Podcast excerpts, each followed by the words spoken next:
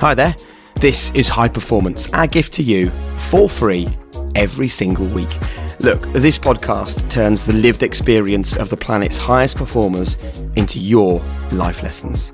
So allow the greatest leaders, thinkers, sports stars, entertainers, and entrepreneurs to be your teacher. Today, this is in store. That's probably one of the things that I miss the most uh, about not playing has been in that team changing room uh, after a game, knowing you've just gone to war with, with some of your best mates. So when you're under pressure, you can go into a state of redhead where, where you lose control, you're not clear, uh, you're not calm, you're not thinking properly. Or you can go blue, uh, state of blue head. That blue is, you know, you're calm, clear, your decision making uh, is all on track. And and as a number 10 in the game, I needed to be in a state of blue head as much as possible. I don't remember a lot from when I was five years old, to be honest, but I remember that moment of going, I want to be an All Black. This is my dream. It's as simple as that. Like, I, I want pressure in my life. If I'm going through, you know, a, a week and, and, um, and it's all too easy, then I know that I'm not on the verge of greatness. It's only Dan Carter, one of the greatest rugby players to ever play the game, a proper All Blacks legend. But as always on this podcast, this is not a conversation about sport. It's not a conversation about rugby.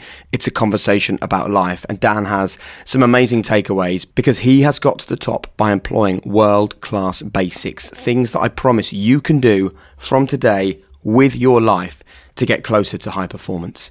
I really want to just get straight into this episode. So, just to let you know, if you go to thehighperformancepodcast.com, it's our online home where you can join our members club. You can get details about our book that's out in December, our UK tour that's coming your way in 2022. So, head to thehighperformancepodcast.com. But for now, sit back and enjoy. Coming next is a brilliant episode of the High Performance Podcast. Hey, before we get going with today's high performance podcast, um, I want to speak about our founding partners, Lotus Cars. Hey, do you know what? They don't just make cars. Something's going on at Hethel, uh, which is about two miles from my house here in Norfolk, but suddenly they're bringing the style to the high street as well. They've partnered with tailors Norton and Sons. Um, if you live in London, you may well know Norton and Sons. They're like been around for hundreds of years on Savile Row. They're amazing tailoring business now led by designer Patrick Grant, who is incredible. Um, and they've created a handcrafted jacket for the drivers. Um, it's available exclusively to customers of the two million pound Lotus Evija hypercar. I mean, I'd love to tell you that you can go out and, and get your hands on one of these amazing jackets, but you basically need to buy the car first before you get your hands on it. But I I've had a look at it and it's absolutely stunning. So I'm, I don't know whether I can um, speak to someone at Lotus to get myself a jacket without spending two million pounds on a car, or whether I need to take out a loan to get my hands on the jacket. But I just love Lotus doing these amazing things. Um, and you can actually watch a film on YouTube um, about the project. Just type in Lotus X Norton and Sons, and you'll find the video right there. But as I've said before, and I will say it every week because oh my goodness, it's so important. Without Lotus, there is no high performance podcast. And every single time I get amazing comments on my Instagram or people getting in touch saying how high performance has changed their lives. Of course, it's thanks to the guests who've joined us and the hard work of Damian, but so much of it is thanks to Lotus Cars for being there at the very start, backing us, trusting us, and allowing us to create the High Performance Podcast. If you want to find out more about Lotus, go to lotuscars.com. You can find the info about their jacket collaboration right there, or just check them out across social media as well at Lotus Cars. Love you, Lotus. Hiring for your small business? If you're not looking for professionals on LinkedIn, you're looking in the wrong place. That's like looking for your car keys in a fish tank. LinkedIn helps you hire professionals you can't find anywhere else, even those who aren't actively searching for a new job but might be open to the perfect role. In a given month, over 70% of LinkedIn users don't even visit other leading job sites. So start looking in the right place. With LinkedIn, you can hire professionals like a professional. Post your free job on linkedin.com slash people today. One of the phrases that Damian and I like to use the most on the High Performance podcast is that talent gets you into the room and then your attitude keeps you there. So, how do you first of all get into the room as an All Black, which in itself is difficult, but then manage to find the attitude and the approach and the mental strength and the physical ability to stay there for as long as our guest has? I'm sure he's a man who doesn't like to be called the best of all time, but he's a man who regularly is called exactly that. But also being modest, he'd probably turn around and tell us that someone else is the best of all time. But how much does actually being the best really matter. Um, many of you know we had a conversation a year ago, almost to the day, with Jonny Wilkinson, where he spoke about being the best or being the worst isn't irrelevance. It's all about your happiness. It's all about what you get from what you give in this life. And we're now joined by a man who gave so much and we're about to find out exactly what he got and how he gave it and how he got it as well. So please welcome to the podcast one of the greatest men to ever pick up a rugby ball all Blacks legend Dan Carter joining us all the way from the other side of the world. Dan, thank you very much for being with us. No problem. Thanks a lot, Jake, Damian. Yeah, you've already mentioned the, the legend himself, Jonny Wilkinson. Obviously, was a, a player that I respected hugely throughout my career, and there were a lot of things that I took in, into my career and um, as a rugby player that, that I learned from him a lot around work ethic, excellence, uh, resilience. There's just so many things. So um, thanks for inviting me onto the podcast and, and looking forward to, to, to chatting and, and sharing a few stories. Brilliant. Well, I know you've listened to some of the episodes, so you probably know the first question that's coming your way. What, in your mind, is high performance? I absolutely love the word high performance. It, just takes me back to, to my career. And for me, it's all about controlling your mind. So, as an athlete, you can perform on the training field, you can do all the skills you want, but you need to be able to perform under pressure. That's when it counts. For me, that, that's high performance. And there's so many things that can take you off track. Uh, a lot of it is to do with your mind uh, and controlling your mind. So the first, or probably seven years of my All Black career, um, we spent so much time in the gym, out on the training field, and that's what we thought was high performance was just training harder than anyone else. Little did we realize that we weren't spending enough time on our, our mental strength. So why would we spend two hours a day in the gym three hours a day out on the rugby field and not spend any time on controlling your mind when high performance is exactly that being able to deal and have the tools to be able to perform under pressure? So as soon as we realized that and we didn't realize that until end of 2007, 2008, when the All Blacks uh, got knocked out of the Rugby World Cup quarter final. We were the worst performing All Black side in history. Um, we were the number one team in the world. We were expected to go there and win that World Cup. Uh, we were, were deemed uh, chokers because we hadn't won a World Cup for, for 20 years, being the number one team in the world for so long. So we went away and we actually really dived into the reasons why we were unsuccessful. And a lot of it was around pressure. We didn't like pressure. We struggled to perform under pressure and we just didn't have the, the tools to be able to um, perform under pressure. So once we, we changed our mindset around that, all of a sudden we're able to, to perform. So for me, um, high performance is all about performing under pressure. It's a brilliant opening answer and is so helpful for so many people because, as you know, this podcast is not really a conversation about rugby. Um, it isn't, I'm afraid, Dan, even really a conversation about your career. Um, it's a conversation that people listening to this can can just take bits from. So let's get straight into the heart of it then. What did you learn about dealing with pressure through those conversations that you applied to rugby that our listeners and our viewers can apply to their own lives? There are different types of pressure. Um, there's there's pressure that a homeless person goes through to to try and find a, a meal uh, every day, but there's also high performance pressure, uh, the pressure that athletes, successful business people have to deal with on a daily basis. And as soon as you, you realize you have pressure in your life, you should get excited. And I know you had Ben Francis on here from Gymshark uh, recently talked about pressure being a privilege it's as simple as that. Like I, I want pressure in my life. If I'm going through, you know, a, a week and and um and it's all too easy, then I know that I'm not on the verge of greatness. So when I have pressure in my life, I have people relying on me. I know that my preparation has to be second to none. I know that I've got 80,000 people in a grandstand, millions of people watching me to see whether I succeed or failure. That's the pressure that I love and I actually thrive upon it. And pressure does funny things to people.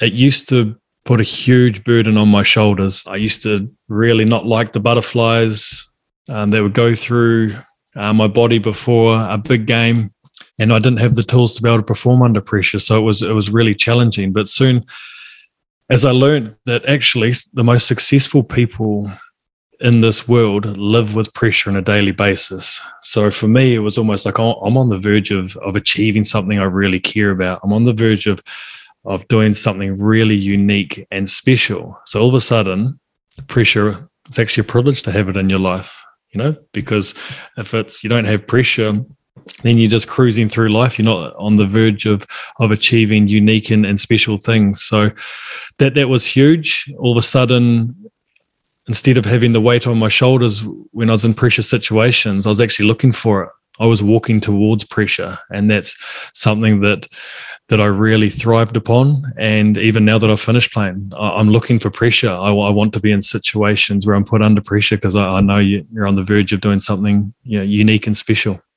So one of the um, guys that was central to these conversations coming into the All Blacks, as I understand it, Dan, was was the appointment of Ceri Evans, the psychiatrist, to do this, who speaks around the red and blue ways of thinking. Would you describe how you understood Ceri's work? Yeah, Ceri Evans, he, was class. Um, forensic psychologist, really challenged you, really wanted us to live in precious situations. There's another guy, Gilbert Enoka, the, the head coach um, at the All Blacks you know, for the last 20 years. Those guys really challenged us, and other ones that realized that we we weren't dealing with pressure and walking towards pressure like we should. You need the tools to be able to perform under pressure, and, and that's what they provided. So when I first started playing for the All Blacks, if you went and saw a psychiatrist or a head coach, you know, your teammates would look at you and they think, "Are you okay, mate? Is is everything all right?" Um, you know, like it's something you wouldn't do. You, know, you fast forward to today's era. If you're not seeing the the head coach, the psychologist, team psychologist, then the guys looking you going, "Why not? Do you not want the best out of you?"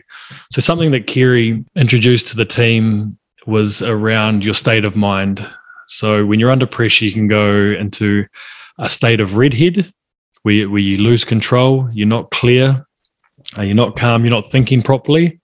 Or you can go blue, uh, state of blue head. That blue is, you know, you're calm, clear, your decision making uh, is all on track. And, and as a number 10 in the game, I needed to be in a state of blue head as much as possible. Now, you need to realize that you can never go through a game of rugby and not go into a redhead state. It's just it's just a, a, natural thing. But the key is recognizing when you are in red and the ability to get back into blue as fast as possible. So when you're in a red state of mind, you can freeze, fight, or flight. So if you're freezing, um, which happened to a lot of the All Blacks in 2007 when the French were absolutely on fire in a playoff game. Uh, we're down on the scoreboard. You know, you're not getting the decisions that you're expecting to from the referee. You're playing against uh, this team that are just absolutely on fire. A lot of the team froze. Okay, so they were looking at each other for answers. The communication was poor, and we started playing within ourselves. There are other parts of the team that would go into a state of uh, flight. So all of a sudden, they wanted to get get out of there, or all of a sudden their hammies were a bit tight, or an injury, and they just wanted to get off the field. And then there's a couple of the other boys that were going to a state of fight. Okay, and we all know those players. They're, they're arguing at the referee. They're actually looking for a scrap on the field. Um, all of those three things, you're not clear in your mind. Okay, so you need to recognize when you are in a state of blue head and then the ability to transform and get yourself into that that blue state as fast as possible is the key so techniques like breathing were, were really important for me also things when i'd make a mistake early in my career i would run around for the next five ten minutes thinking, don't make that same mistake, or oh, why did you make that poor pass? Or I'll be at the back of my run up about to kick a conversion, go, hey, look, you've you've just missed the last two kicks. You better not miss this one. All of these things that are completely out of my control. So I used to have to to try and control that that uh, person inside my head. I would need to go external, something outside of my body to to get myself back on track, to get back into a state of blue. So if you saw me make a mistake in a game, you'd often see me whack my leg Okay, I'd whack my leg and go next task. I need to I need to be present and focus on the next task. So I'd stop thinking about the future or the result or or the outcome focused and I'd stop thinking about the past, something that's just happened. Okay, I was living in the now, in the present and you know that that was really. Can I just ask, yeah. Dan, what's that? What's that physical movement about? Then, what the whacking of the leg? What what does that do for you? Basically, it just it's a signal to my brain to say next task. So I whack my leg, next task, and all of a sudden I go right. What's my next task? Okay, run to the run to the next maul. Okay, talk to my number twelve, and actually goes you into what's the process uh, rather than than the outcome. A, a cynic would say like I'm in a really high pressure situation at work or an issue at home, or, you know, does that stuff really work? And you can obviously explain to us that in the pressure of a, a cauldron like an All Blacks game or any professional rugby match, it genuinely. Oh, you, you probably don't want to go around work whacking yourself. Um, you look like a bit of a fool. So what I used to do at the back of my run up, um, when I was kicking a goal in front of eighty thousand people, you know, the last thing I want to be thinking at the back of my run up is like, oh my God, 80,000 people are all watching me. What if I miss? I can't miss. I've just missed the last two. What if I miss three in a row? So instead of whacking myself, I needed to go external to, to get that thought out of my mind. So I'd start pushing my toes and the end of my boots into the ground for a couple of seconds. I was like, okay, cool. I can feel the grass, the end of my toes. Okay. And then I'll tell myself, okay, breathe. And then all of a sudden, for five seconds, I haven't thought about missing the kick or all the people that are watching me. So I go back to my routine, breathe, visualize the ball going through. So that was something that would really help me get back on track and just reminding myself to to just live in the now. Okay, control the things that are directly in front of you now, um, and that's where the whole um, process focus rather than outcome focus really helped. So, what percentage difference, Dan, would you say that this added to your game? Because you were already regarded as an exceptional player before you started this this kind of discussion. So, what would you say this added to you? I think it, it gave me longevity in my career. You know, early in my career, I was I was playing with instincts. I was young. I was naive. I was getting away with a lot of just being young and and playing. Um, but all of a sudden, the more you play, that the more you you know the opponents you know start to work you out and and distract you and put you off your game and understand your game really well. So there's a part of me that wish that I started putting more time and, and emphasis on my mental side of the game earlier in my career. But I think that was a big part of the second half of my career is working really closely with uh, Ceri and and Gilbert and and also just that ability to to be able to control my mind, push myself. It was a big part of the reason that I played for so for so long and was able to to stay in control in those high pressured situations was that mental strengthening work that I was doing throughout the week.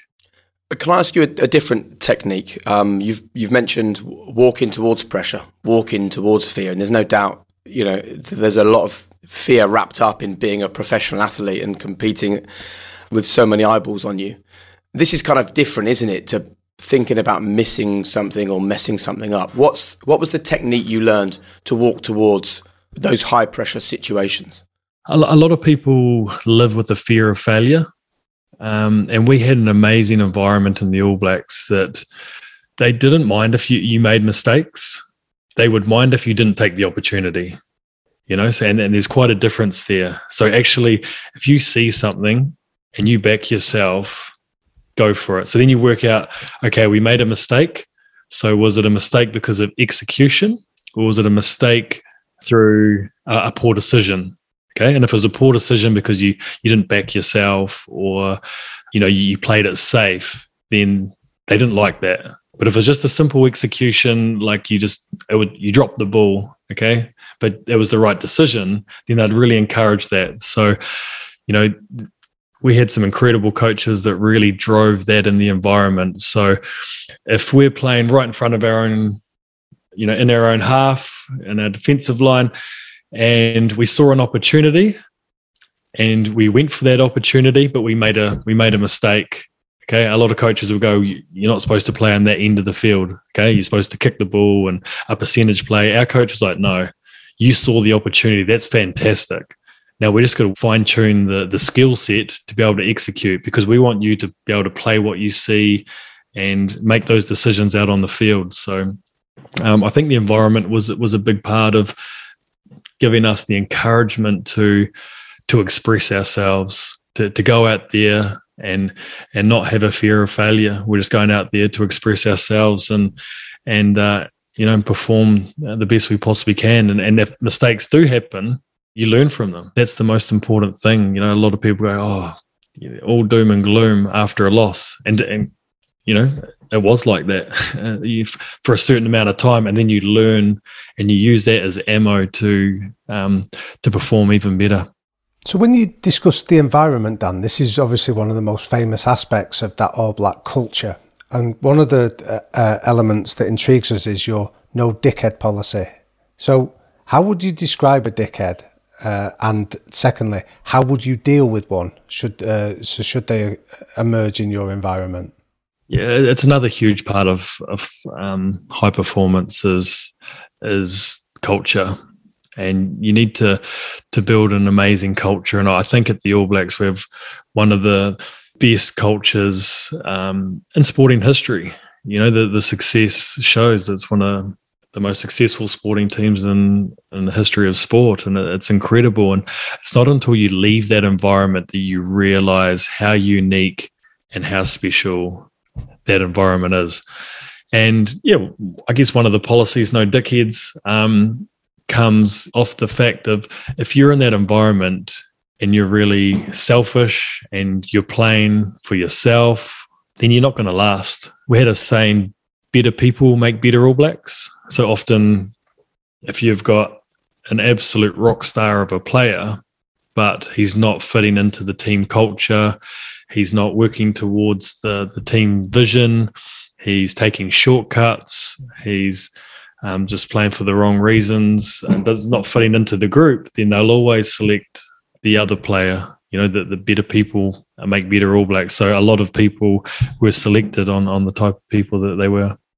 So, can I ask a question on this, Dan? Because there'll be lots of people listening to this that maybe work with characters that they recognise that kind of selfish nature, but they don't have the chance to drop them or get rid of them from their environment.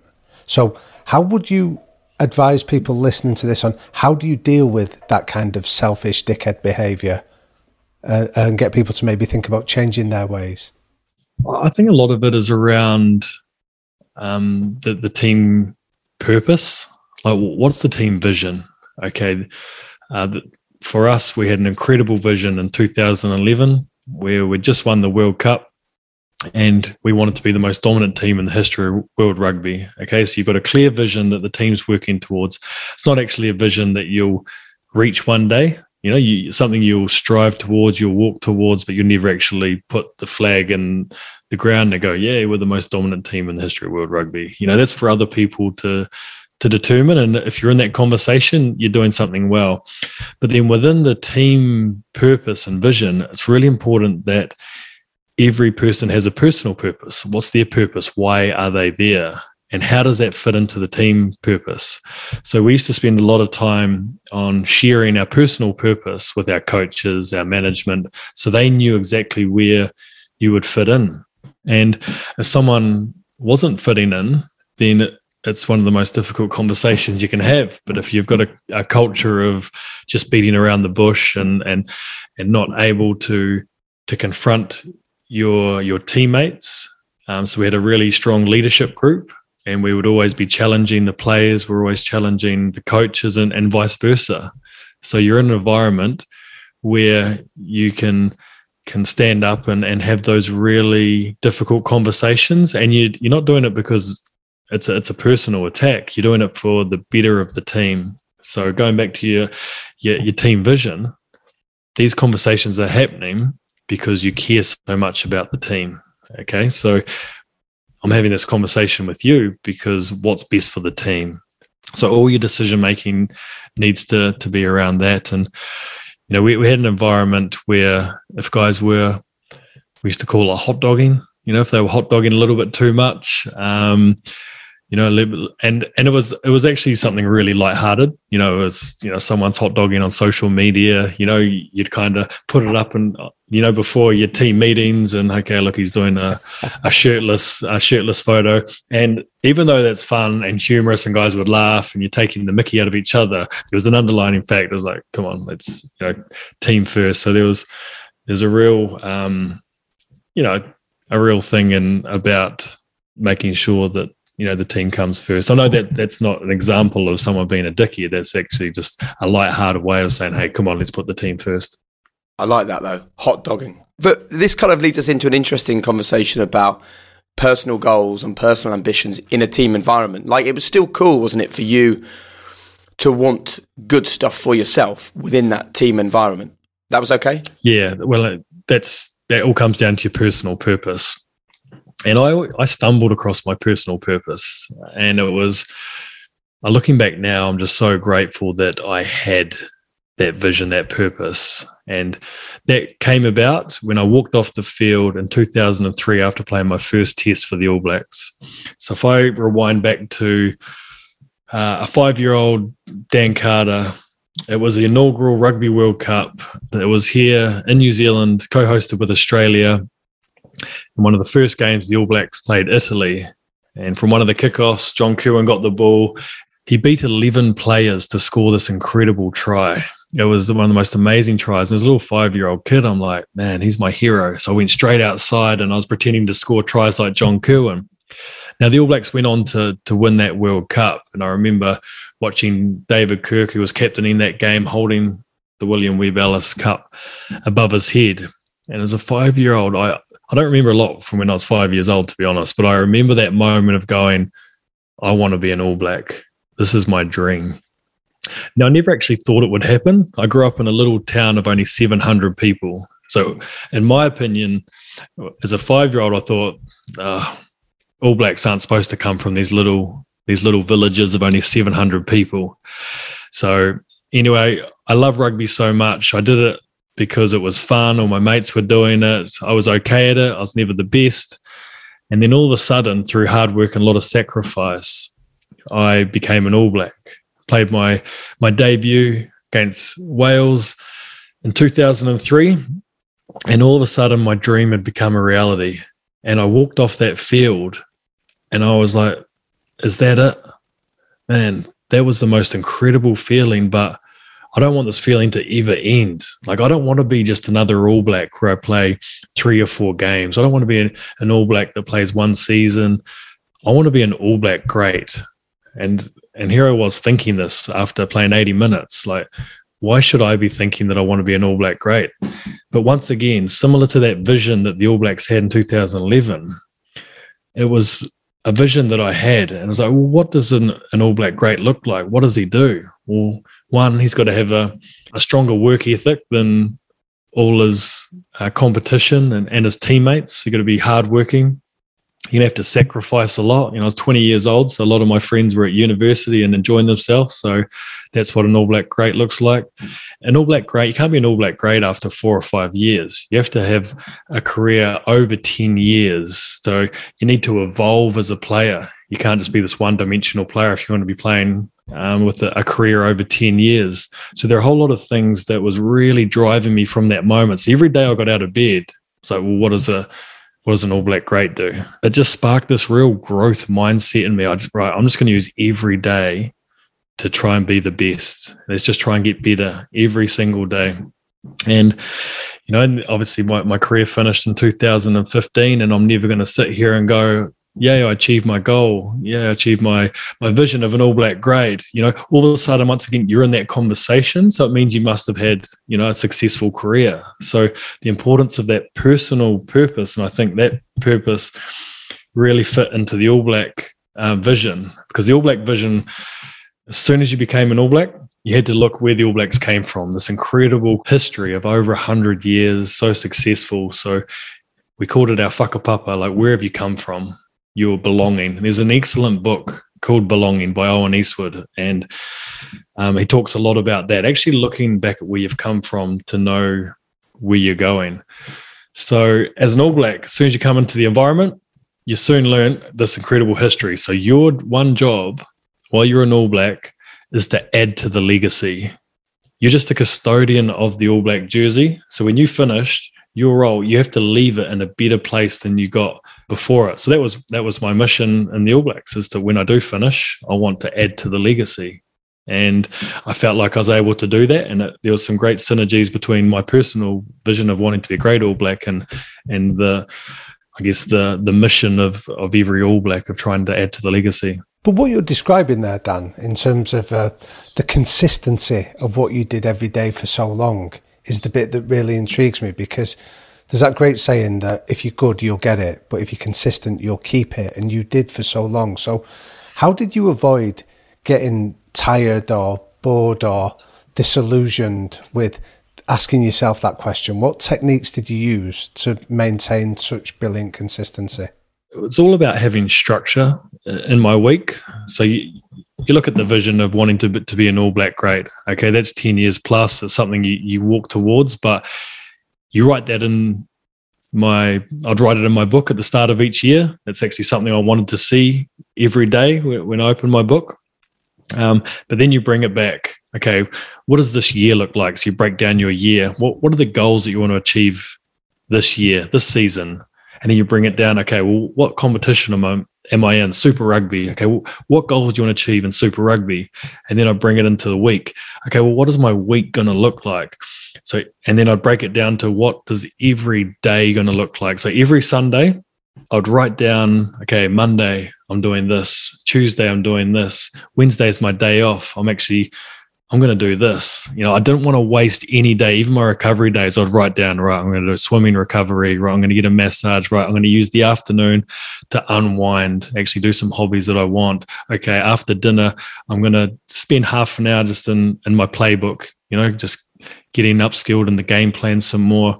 So I was really strict in my preparation and and I think that was a big part of, of my success and and and my drive. And it's something I've actually taken into to life after rugby. You know, I get to my Sunday and I just don't want to waste any day. I, I really want to to plan each day and just going back to that saying, have a growth mindset of I just want to get better each day. So, do you still keep a notebook? I do. Yeah, it's uh, it's right here actually. So. Yeah, write it, write it down. So th- this is what this is what's interesting. For I mean, look, it's very personal. The stuff you've got on there people listening to this will go, yeah, I understand Dan Carter kept a notebook because it's easy to say handling skills for 30 minutes and then have a sleep for an hour, then have a massage. Uh, you know, in the world of professional sport, making notes to formulate your day kind of makes sense. Would you mind sharing with us some of the things you put in your notebook now as a non-professional sports person that that we can all relate to? Because I'm listening to this thinking, I need to get a notebook and I need to write in there because because the life I live is exactly the same. I imagine as the life that ninety nine point nine percent of people listening to this podcast live, which is kind of I know I've got two things in my day, and the rest of it, the school run and the lunch, it will all kind of work itself out as I go through. So, what do you write in your notebook now? Yeah, it's it's it's a good point. And even at the end of my career, a lot of the young guys were doing it all on their iPads, and here I was, this dinosaur. I'm quite old school like that. Just there's something about writing it down. As soon as you you write it down, it's the same with my goals. It's I have to do it. You know, I'm a firm believer of you do the work and you earn yourself a beer at the end of the week. And and I was always going into a game. Yes, I was nervous, but it was okay to be nervous because I've done the preparation. So now that I've finished playing, I can actually enjoy my beer at the end of the week. And I'll tell you what, I'm not going to enjoy it if I've cut corners and not done some of the things. So obviously I plan out, you know, what meetings I have, what commitments, but also little, just little comments like um, keep smiling, a gratitude book. So what am I grateful for oh, today? Wow. So I always do that. Um, that, what sort of things do you have in your in your gratitude list? Oh, a lot of it's around family, you know, that's so easy to have a, a, a negative mindset. So, you know, I'm actually grateful for the incredible dinner we had tonight. I'm grateful for uh, the kids making me laugh uh, all afternoon. Wow. Um, little things like that. So, and you write that stuff down as well. Yeah, that's in another book. Here it is. It's my great gratitude book. Um, and can I ask, where did you learn this, Dan, and what benefits does that give you? I think it just really helps you, your mindset. You know, it, can be really easy to get into a, a negative mindset. But if you're focusing on things that you're grateful for, it, it, it makes a world of difference. So there was a coach, Wayne Smith, probably the best coach that uh, that I've ever had. You know, he, he's a big part of the reason that I, I played for 18 years, dragging me to to Japan after we stint. I had to play a couple of seasons in Japan purely just so I could play under him for a couple more years. And he was really big on gratitude even in the All Black environment, you know, dealing with pressure, you know, we would just take a step back and hey, guys, look, we're doing what we love. We're representing our country. How lucky are we? You know, when when some days you could wake up and go, oh man, I just don't really feel like training today. Oh man, it's it's Thursday training. It's one of the most physical trainings of the week. This is going to be tough. Actually, just taking a step back and and working on on your gratitude is really important. He was huge on structuring your week. So I'd know how many kicks I'm having um, throughout the week before the even kicking sessions. Um, you know, I'd put numbers on them. So it just helped me be really disciplined.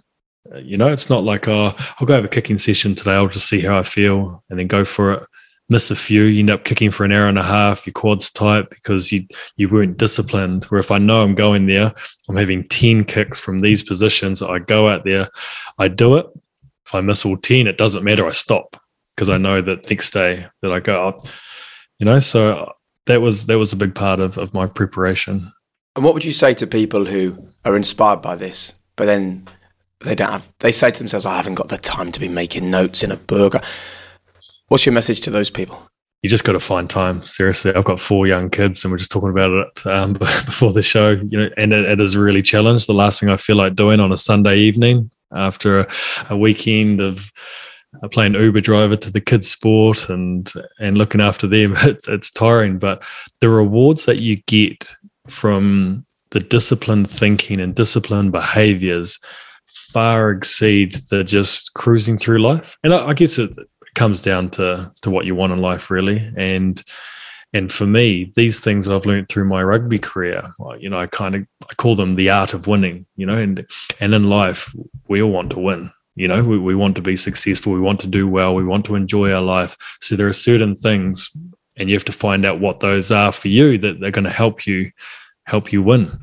And for me, that process, it only takes 30 minutes, is a huge one for me.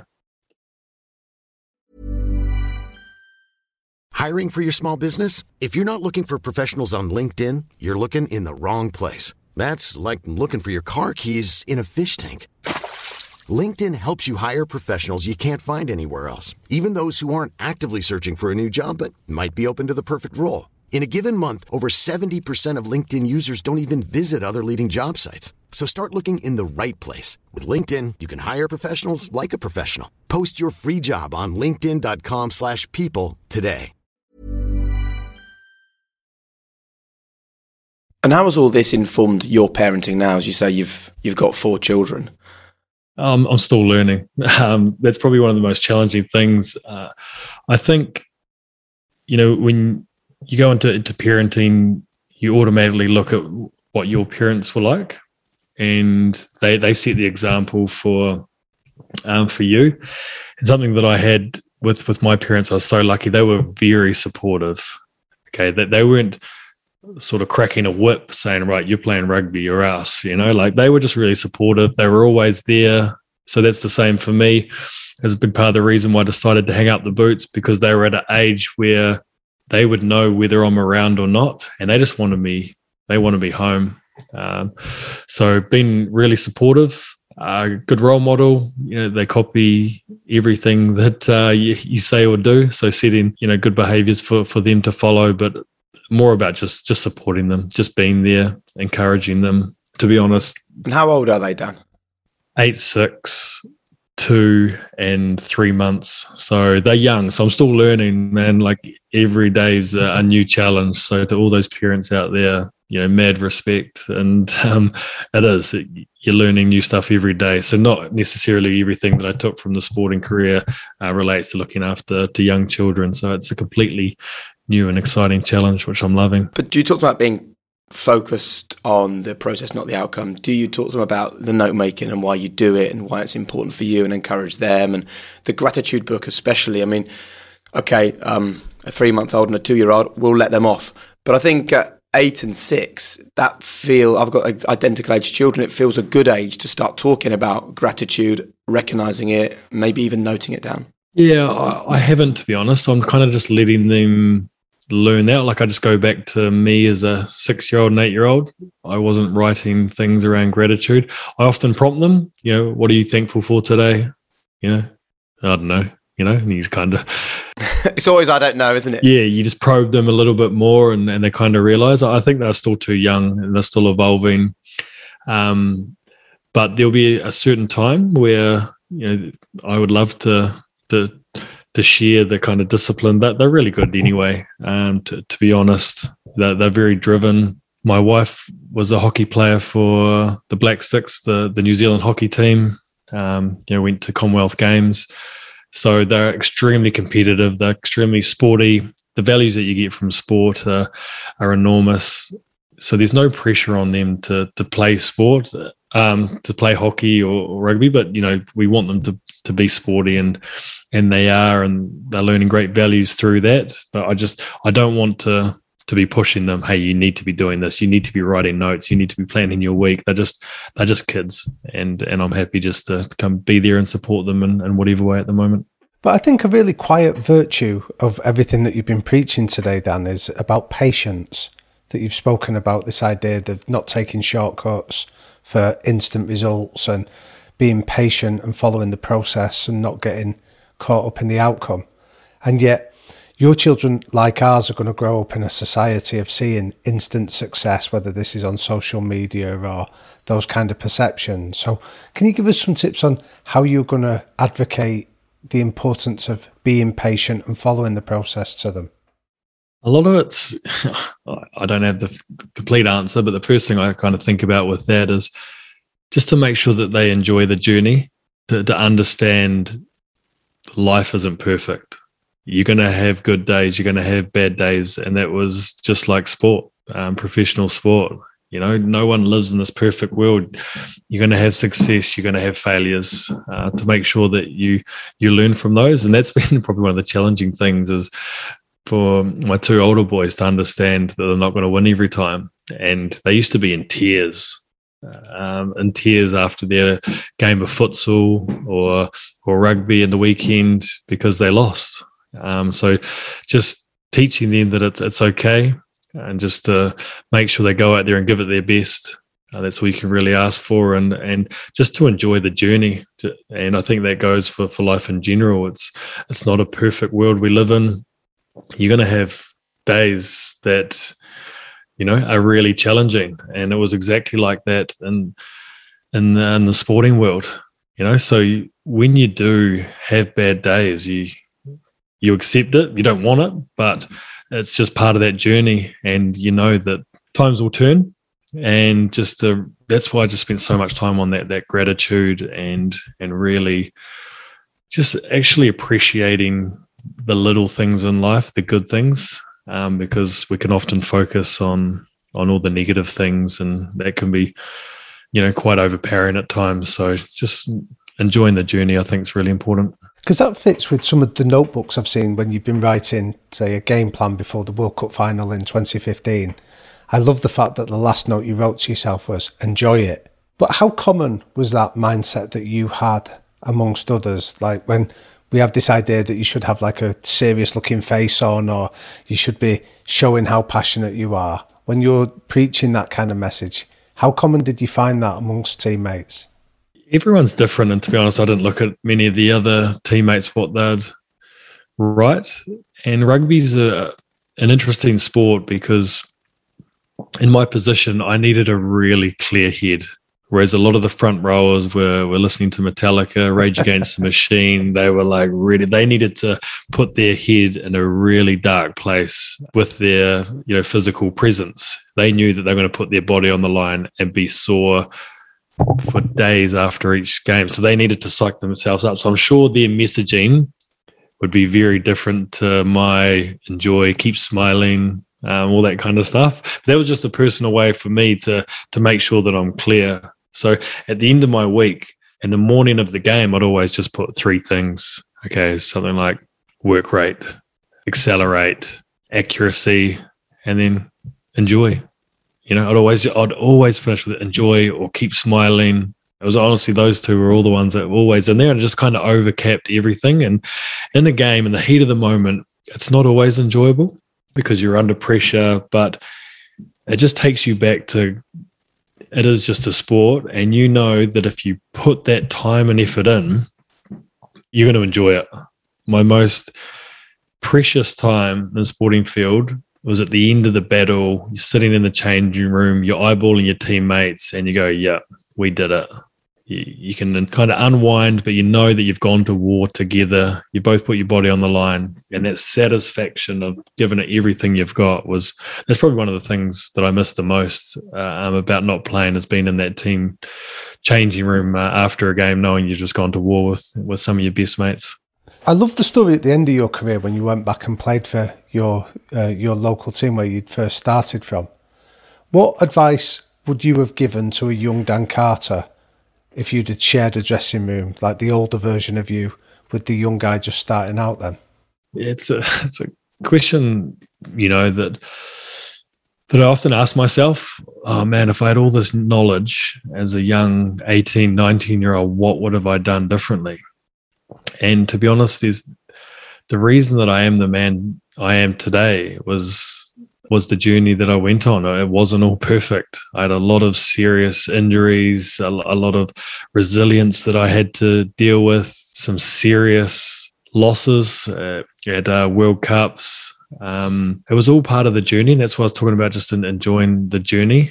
Um, I've talked a little bit about the mental side of the sport, the importance of controlling your mind. And I think even in today's society, you know, with social media, the pressure that young kids have more, something I'm sort of inspired by is actually just helping the kids of today to to have the tools to be able to prepare themselves for for those difficult times. Like I still feel like I was so lucky to have the childhood that I did. There wasn't a lot of pressure. You know, we'd, we'd walk to school, would walk home from school, would play sport all day.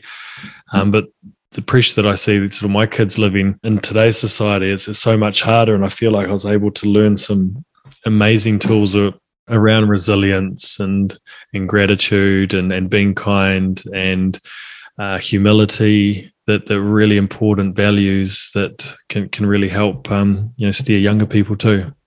And now that you're no longer in the rugby world um, as a player, what is your purpose now? We have a phrase on the podcast called infinite purpose, given to us by um, an entrepreneur called Susie Ma, which is great because it's kind of a purpose with no end. So, how would you describe yours now? It's a, it's a process that I went through earlier in the year. So I hung up my boots and I always knew what my purpose was from that first test match to the day I retired, which was February earlier this year, to be the best rugby player I could, to be an all black great. And that's what was driving me every time I got out of bed. And then all of a sudden you take that away. It was one of the most hardest things that I've ever had to do. I'd lost my purpose. So I actually went through a six month repurposing process with a guy Kevin Roberts, who was the old CEO of Saatchi and Saatchi, and he really challenged me. It was quite confronting, and to be honest, I'm still learning a bit about it. But he really broke it down like, what's my character? What are my beliefs? What are my values? It was something that I wish almost every sports person, when they finish, went through because it was one of the most rewarding things that I went through. Just actually figuring out, well, what is it that I loved rugby that I'd love to take to the next part of my life? What is it that actually I really care about that I want to drive my life forward? And I'm actually really excited about this next chapter in my life because there is a part of me that finished my rugby. I was like, oh man, I'm, I'm uneducated. I never got the chance to go to university. I've only known rugby all my life, but then I take a step back and I was like, some of the values and traits that you've learned through playing professional sport for 18 years actually work in business, actually work in, in life. And I, I think a lot about uh, resilience is, is something huge. Um, the, the performing under pressure, like I've talked about in, in business, building a culture uh, in business as well. That that's it's really huge. It wasn't until 2000 and I think it was 18. I was playing over in France and I did a, a Q&A in front of all the general managers from Louis Vuitton. They're all in Paris, and I got up and I did a Q&A, and it was with it was with the guy that wrote the book Legacy. And James Kerr. Yeah. So it's James and I sitting there, and we're doing a Q&A about the All Black culture. And we're just talking about those points, performing under pressure, uh, humility, uh, resilience, all these things. And and we walked away from that. I was like, actually, a whole lot of those values work in life outside of sport as well, and life in general, but also in, in business. And that's when I realized how lucky I was to have this career and be part of the All Black environment and being able to learn all these uh, incredible things. And, and now I feel like I'm in such a fortunate position that sport has given me this, and rugby in particular has given me this life I live. So now I feel like I'd love to be able to give back. I'd love to to mentor um, younger people. So I've recently started doing some some work with the Oxford University, the Oxford Foundry. You know, a, leader in practice where I do an online learning program for their students to be able to access all around the things that we've talked about in this podcast. Um, also doing some work with underprivileged children to, to be able to give back and help them give the best start.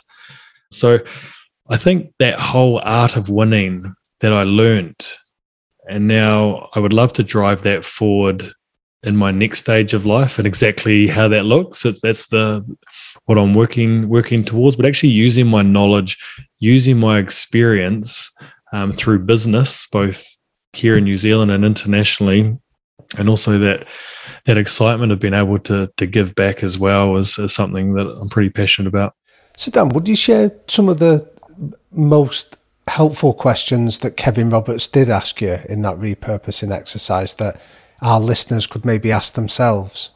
Yep, I think it's it's important to to know what your character is, you know, and that that's can be quite challenging. Like, who are you, and and what do you believe in? What are your beliefs? And as soon as you kind of work out that structure, then it kind of shapes to to to the person that you are. So I think it's really important to know who you are and what you believe in and when you say what you believe in, like the kind of people you want in your life, or whether you're religious or not, whether kindness matters, that that you talking about that kind of thing. No, I give some examples for me. So some of my beliefs are work conquers all. You know, for me, it's all about work ethic. Another one for me is, you know, a value of mine is I've already talked about it, and I shouldn't be talking about it on here, but you know, it's like earning your beer. So you know, so actually doing the work, um, earning your beer, um, knowing that good enough is never good enough. You know, be the best. You know, so for some people, they're quite happy with mediocrity, and you know, it's like okay, they're just happy just cruising through life. For me, that kills me. Good is the enemy of great, Dan. That's yeah, it. exactly. Yeah, so um, just working out what those are, those values are to you. That when you go through life, it's like, okay, what am I living those? you know are you the hardest worker in the room are you doing all those things. I think it's it's really important. And also working out what you've done before and what are things that really excite you. Uh, you know taking those little points out you know. Yeah we have a phrase on the podcast dan that we often refer to it as success leaves clues. And when you've had a career like yours there's lots of evidence of what has led you to be successful. And it's a, it sounds like you're discovering some of those clues that you've left behind? I've always thought that when I finish playing rugby, right, that's it. I'm done. Um, I'll just move on to whatever's next. But actually, when I do take a moment to step back and look back, there were certain parts of that that I thrived on, and I need that for my next um, chapter in life. It's been such an interesting conversation because I, you know, we all look from the outside and think that when you're a professional athlete and you're a professional athlete as hardworking and as talented as you, everything comes easy. But I think it's been so interesting hearing just the level of thought and detail that went into doing what you did. Um, did you find that others needed to do the same, or did you look at other players and think, "Wow, like you're just sitting there having a laugh two minutes before a massive test because that works for you, and you know you're cruising through it, and and and you have to go to these sort of great lengths, really." Yeah, I, I think you know I might be at you know one end of you know the extreme, um, but there are players that I've played alongside. Um, you know, Captain Richie McCaw, he was even worse than me when I say worse, like even more planned and detailed. He knew exactly where he was going. He reminds me so much of Michael Jordan in The Last Dance. Like that, that's where he was going was for greatness. You know, there's a great book, Jim Collins, Good to Great. Okay, so you know some some great learnings there, how to get to great. But I think the people that separate themselves are the people that go from great to great again. You know, and that's one of the most challenging things because when you have success, subconsciously deep inside you you can relax okay and then it's actually harder to to perform and go again and we didn't want to do that as a team and that's when we really found out that actually the importance of your purpose the importance of the team values and vision is what's going to drive you and and going back to that point in, in 2011 after 24 years we'd finally won a world cup and we'd been the number one team for so long and we'd gone from good to great. Okay, we're all of a sudden we're a great team, we're a World Cup winning team. Now history shows whoever wins the Rugby World Cup, their following season is poor because subconsciously they've been working so hard for that moment, they've achieved it, they're getting all the accolades, they relax. When time gets tough the following year, subconsciously they go, doesn't really matter. Um, we won last year. We achieved greatness, the greatest of all time. The people that create legacies go from great to, to great again. And that's exactly what we wanted to do after 2011. The leadership group, Steve Hansen, I still remember, goes, right, it's not about just winning another World Cup. It's not about just having a good year next year post this. It's actually about doing something so unique and, and so special and something that's going to drive this whole team forward. And he goes, let's be the most dominant team in the history of world rugby. And as a humble Kiwi, you hear that, you're like, no way. Who are we to think that we can be that? All of a sudden you get over that, you go, well, actually, we're never going to achieve it. That's what that's going to aspire us. That's what's going to drive us. So what does that look like? Does the greatest team in the history of world rugby have a poor year after winning a World Cup? No. So 2012 was a huge year for us, hugely successful. Does the greatest, most dominant team in the history of world rugby win back to back World Cups? Of course they do, you know, but at 2015, you don't just stop there, you keep going.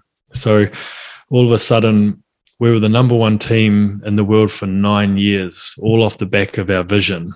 And so we get to 2015, we create history with the first All Black team to win a World Cup outside of New Zealand. We're the first team in history to win back to back World Cups.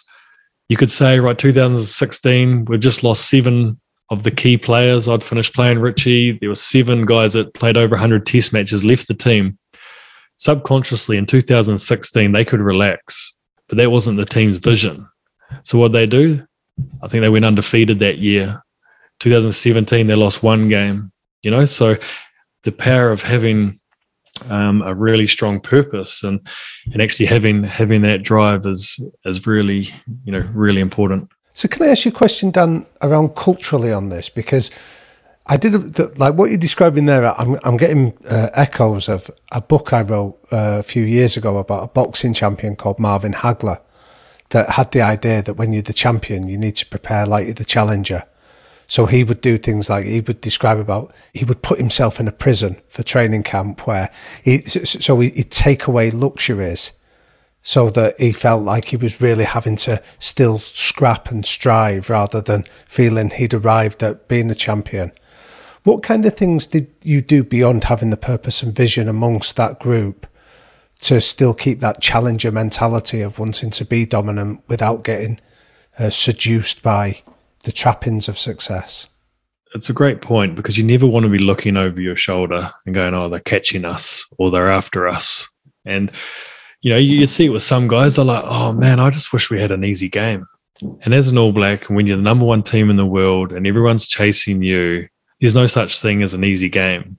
You know, if a team beats the number one team in the world, you made their season. You know that that's all they want. They're always going to have their best game against the number one team in the world, and that's something that South Africa are experiencing now. They're the world champions, so everyone wants to strive to beat the world champions. You know, so all of a sudden you can look at it as the world champion and go, "Oh man, just just let us have an easy game once, man. I wish our opposition would just have a poor game for once." But that's not what you want. You need to embrace that and go, bring it on. It's all about going back to that pressure, you know, walking towards that. This is great. Like we're on our own destiny. You know, they have to do something completely miraculous to try and go where we're going. Yeah, you're going to have um, make mistakes, you're going to have upsets, you're going to have losses, but we're moving in this this this direction. So just one thing knowing that your opponents that are going to be up for every game, but just having that growth mindset of just doing what you can every single day, every game to make sure you're got that growth mindset and just striving to get better each day. So good and so valuable for people across so many different sectors, not just in sport. It's interesting, Jake. Isn't it? I was going to say, it, it, just just for your reference, Dan, that we interviewed um, Paul McGinley, who was the captain of the European Ryder Cup team, and he recounts the advice when he went to see Sir Alex Ferguson. And Ferguson had spoken to him about always be the hunter, not the hunted.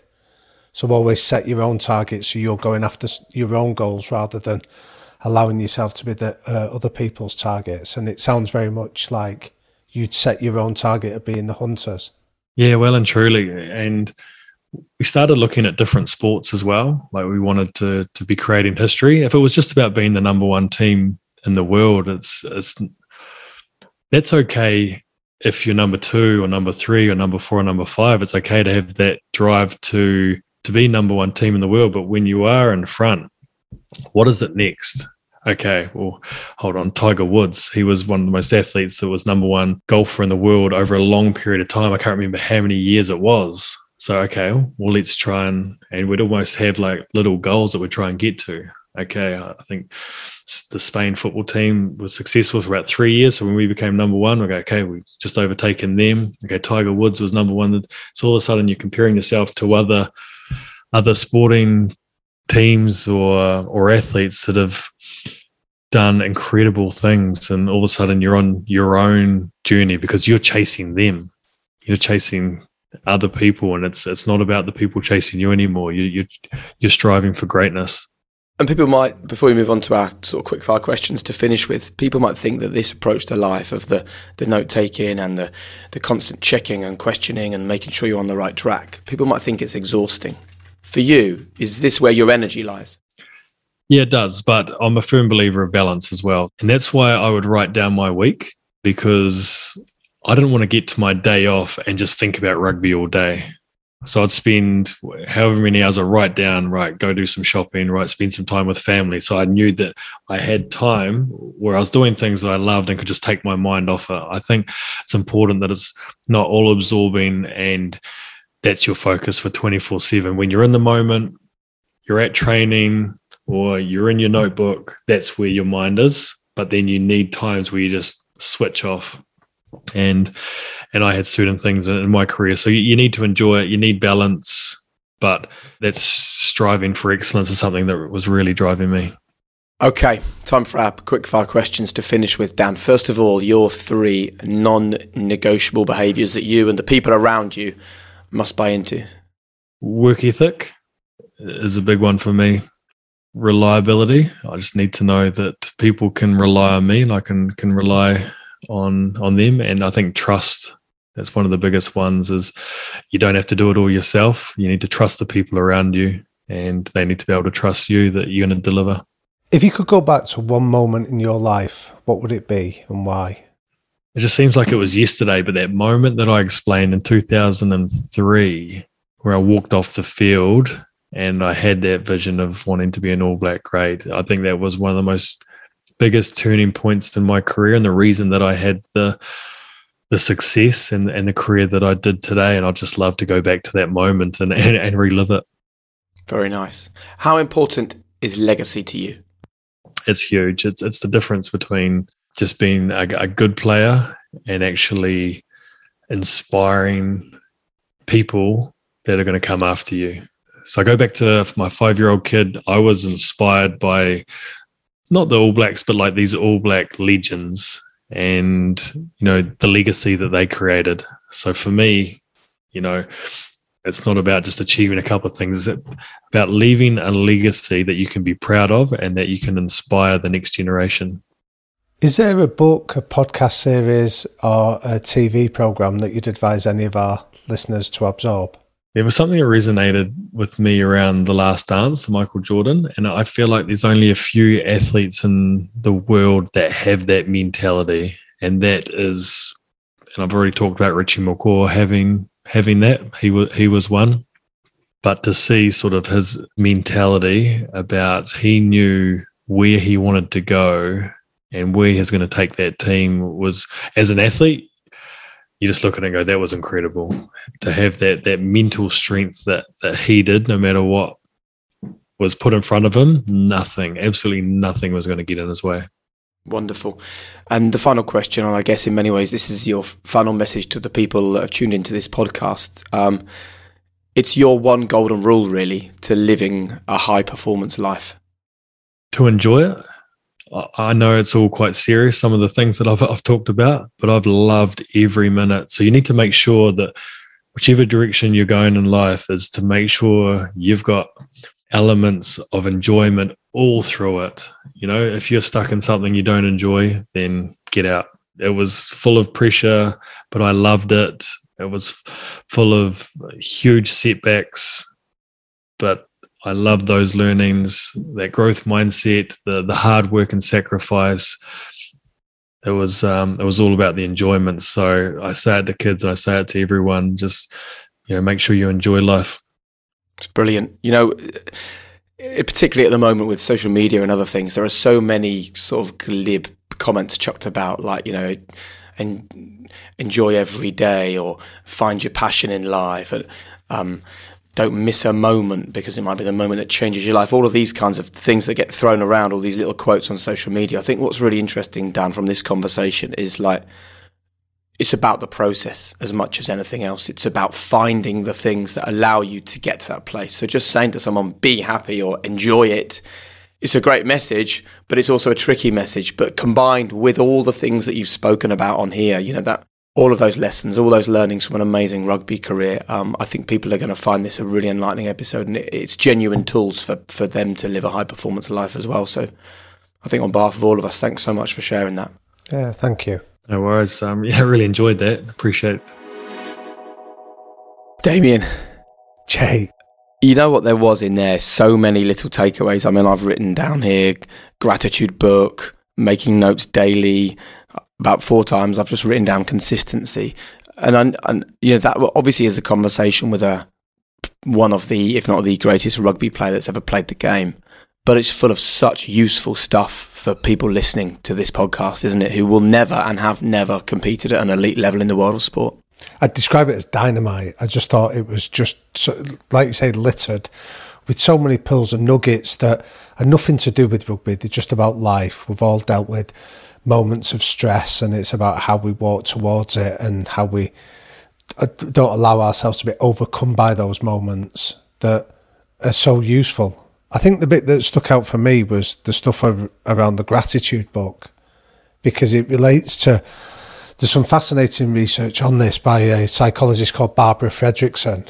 Um, and she talks about how when we have gratitude or optimism, it broadens our perspective and we build on situations. We see how we can make the best of it. Whereas when we become pessimistic, we become narrow in our views and we try and knock things down and become cynical around it.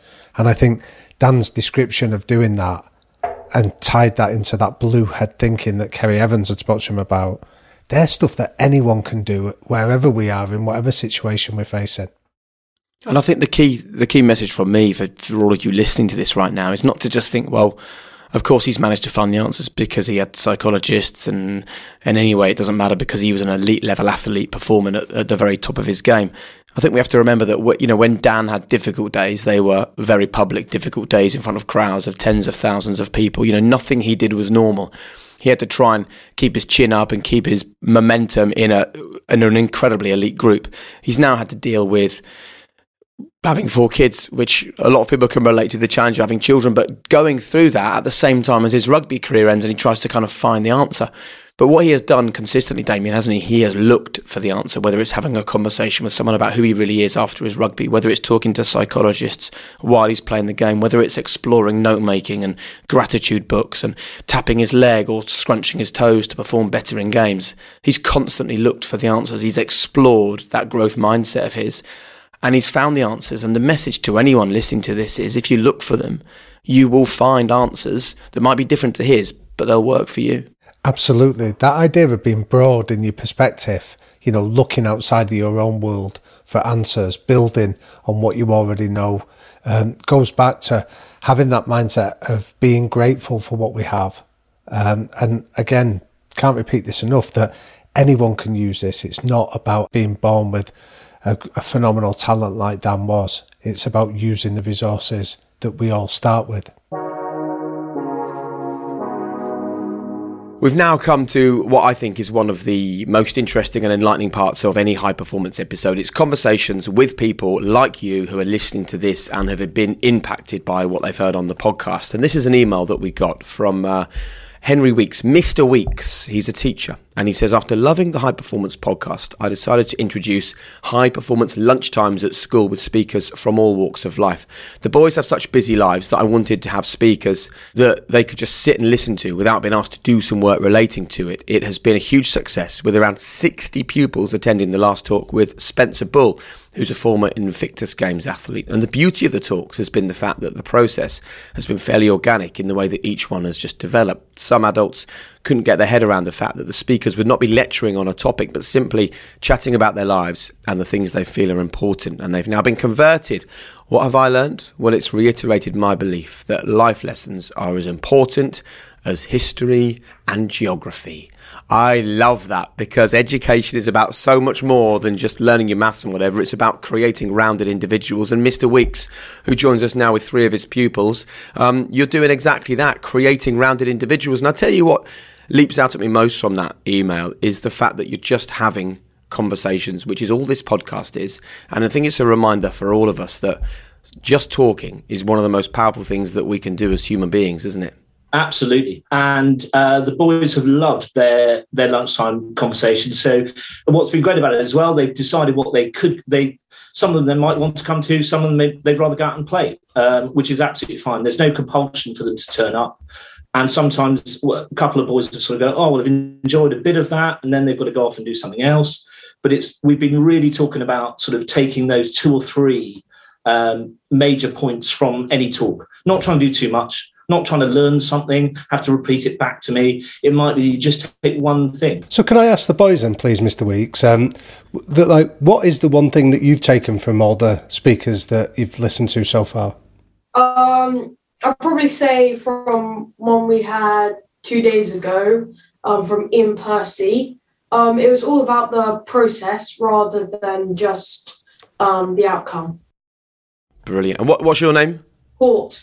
Um, give us your other names as well, boys, before you tell us what's impacted you from the conversations you've had. I'm Archie. And I'm Russell. Go on then, Russell, far away. So we had a talk that I think Mr. Weeks mentioned uh, from Spencer Bull, and I found it really inspirational that he um, found sanctuary through sport after something that had happened to him.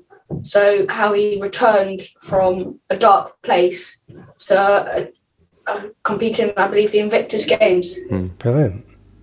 And what about yourself, Archie? Go on. Well, we also had quite a bit ago. We had someone called David Boy who came, and he works in sport like cyber security, um, security and all those things. And before he kind of was in an average job, and it's amazing how he's kind of gone from you know bottom of kind of league to quite the top and doing amazing things in his life. It's incredible. I'm so pleased to be having this conversation, Mr. Weeks, because I, I did struggle at school. Um, I don't want to say it too loud for your pupils, but I got an E and then an U for my A levels, right? School was absolutely not for me. But it was also a reminder that there are different things for different people. And actually, it doesn't have to be about how well you do um, in specific lessons. It's about leaving school ready and equipped for, for what the world has. And I'm so excited that education is moving that way. Do you get a sense that that is the way that our education system is travelling in this country? Absolutely. And um, our, our headmaster at school is massively behind this and what we're trying to do. And just what you can gain, and this idea that Google nowadays can provide a lot of answers and the boys can go and look and they can find that out. What they can't find is life lessons from experienced people. But it's just that idea, and all of the speakers have come through and just been saying they're non-negotiable because it's one of the questions we always Yeah. ask, take from the podcast. The main one is passion for what you do. And so we're saying to the boys all the time, have an interest, have a passion. Don't just come and sort of absorb. Tell me what you think about it. Tell me, show the passion about it. So, Mr. Weeks, would you tell us how has the podcast impacted you personally? I've always been quite interested in learning from other people. Um, and I enjoyed your Barcelona Way book. Um, the um, and it's taking everyone you speak to, you can take something from them in, to improve your life or to develop your own life. Love it. Listen, I think we should finish with your pupils. Um, we talk about non-negotiables. We talk about three non-negotiables. So, boys, why don't you um, why don't you give us one each? What do you think? I'd probably say just teamwork um, and um, being able to work with other people. I think, like Hort said, the ability to be able to take on people, other people's ideas, and not just say, "Oh no, we should do what I think." I think all the time, and let other people make their choice of what you think, what they think they, we should do. Yeah, also, you know, not giving up, and even when things are so hard, pushing through and making sure you can get there. You're obviously listening at Moulsford. So, um, Mr. Weeks, gentlemen, thank you so much for coming on. I, you know, for us to have these conversations and to impact people is brilliant. But for us to have these conversations and impact young people who are at school, just tell us how old are you guys? About 13 or something? Yeah, Uh, 12, 13. Not a bad guess, was it? Well, for us to be helping to tap into your mindset at this age is great. You know, you need to do me a favour though, right? You need to make sure that you tell your mates about high performance and you tell them about mindset, you tell them about resilience and everything else like that because um, they're in some magic lives for the rest of their lives, all right? Right, yeah. Thank you. Thanks, lads. Brilliant. And Mr. Weeks, a final thanks to you for embracing the podcast. And we talk about this a lot, don't we? It's it's one thing to listen to it and just to go, yeah, that was a good episode. I enjoyed that. It's something totally different to then decide to take that into the, I guess, the real world, if you like, and decide to action it and to have enough passion for it that you go and impact other people with it. So thank you so much for taking it on to the next stage. Cheers. Bye. Oh, I enjoyed that, Damian. Um, f- you know, for, for you listening to this, we we're doing this over Zoom, so it's nice we can see their faces and actually just to see them thinking, Damian, thinking about like how has high performance impacted me when they're 13 years old. Like, I love that, man. It's brilliant. I think one of the things that we've spoken about in the book coming out is the golden seed moment that every high performer talks about that moment, whether it was an adult who was a teacher, a coach, a parent that just recognised that seed of talent that they had within them.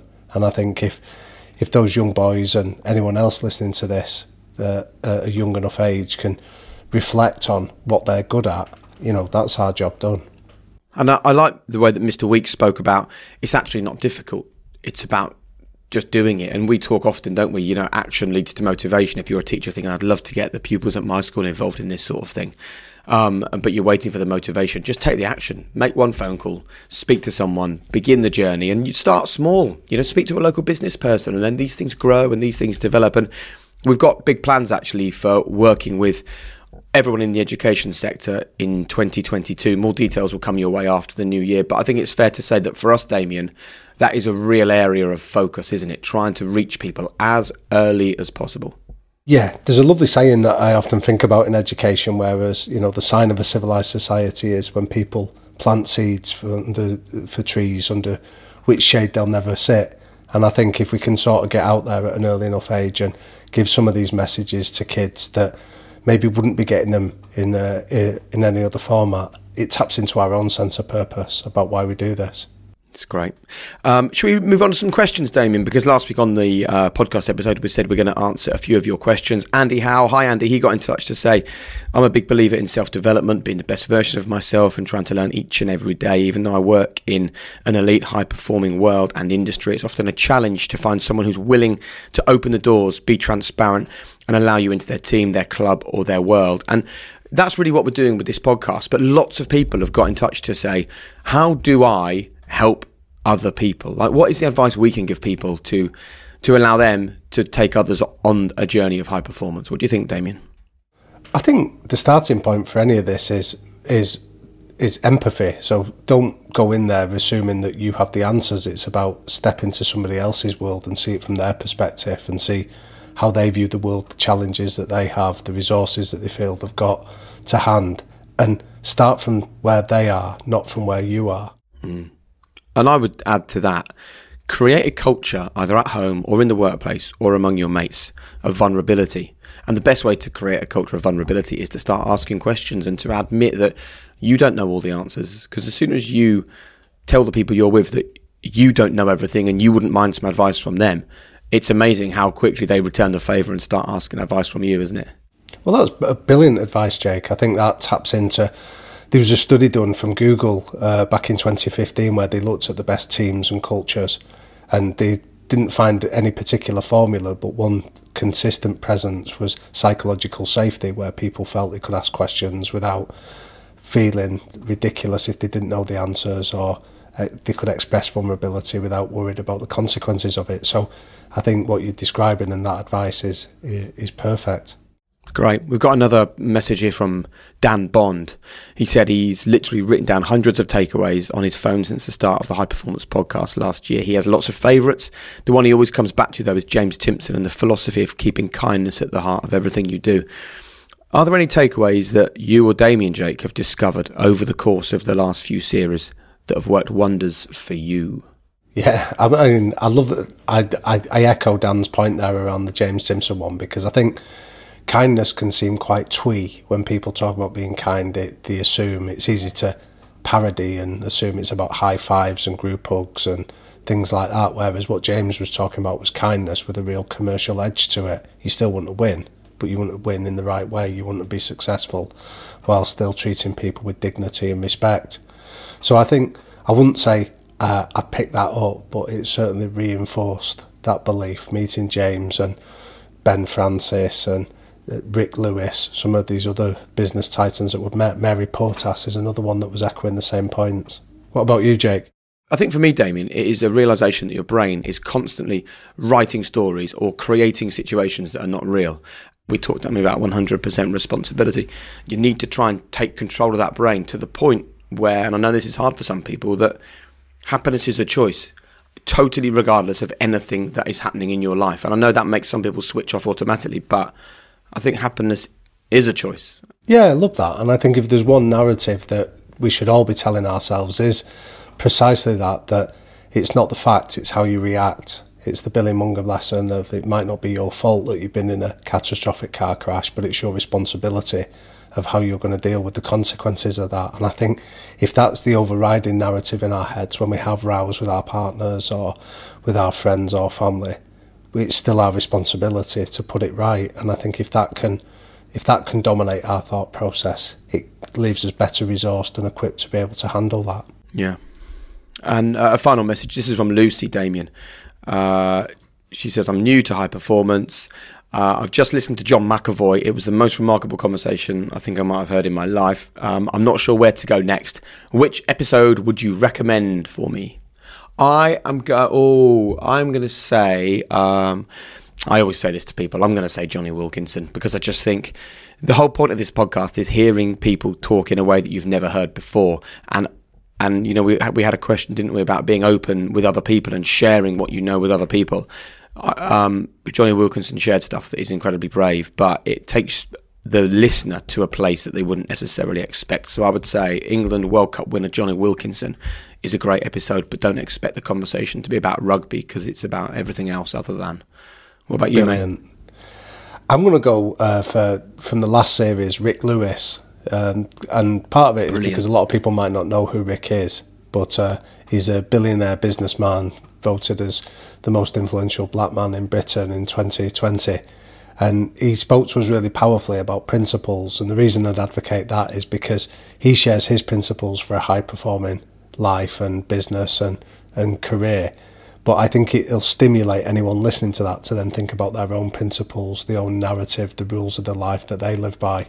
So I think that'd be a good place to start. Fantastic. Well done, mate. Um, I want to just finish with a with a comment, not a question. This is from Kim, who got in touch with us on Instagram, and I think that this goes back to what Damian mentioned earlier that having empathy is so important. None of us know the the world in which those around us are walking, um, and I think you know, having that kindness and understanding of others is so important. And Kim said, I'm a mum of a disabled child with severe epilepsy. Life is challenging and finding balance is really tough. I'm naturally a positive person, but the pandemic stretched us to our limits. I listen to the podcast in 20 minute bursts when I just have a brief moment to myself. Listening to your guests talk about their experiences and mindsets has given me the confidence to take more control at work and strive to make it the best it can be.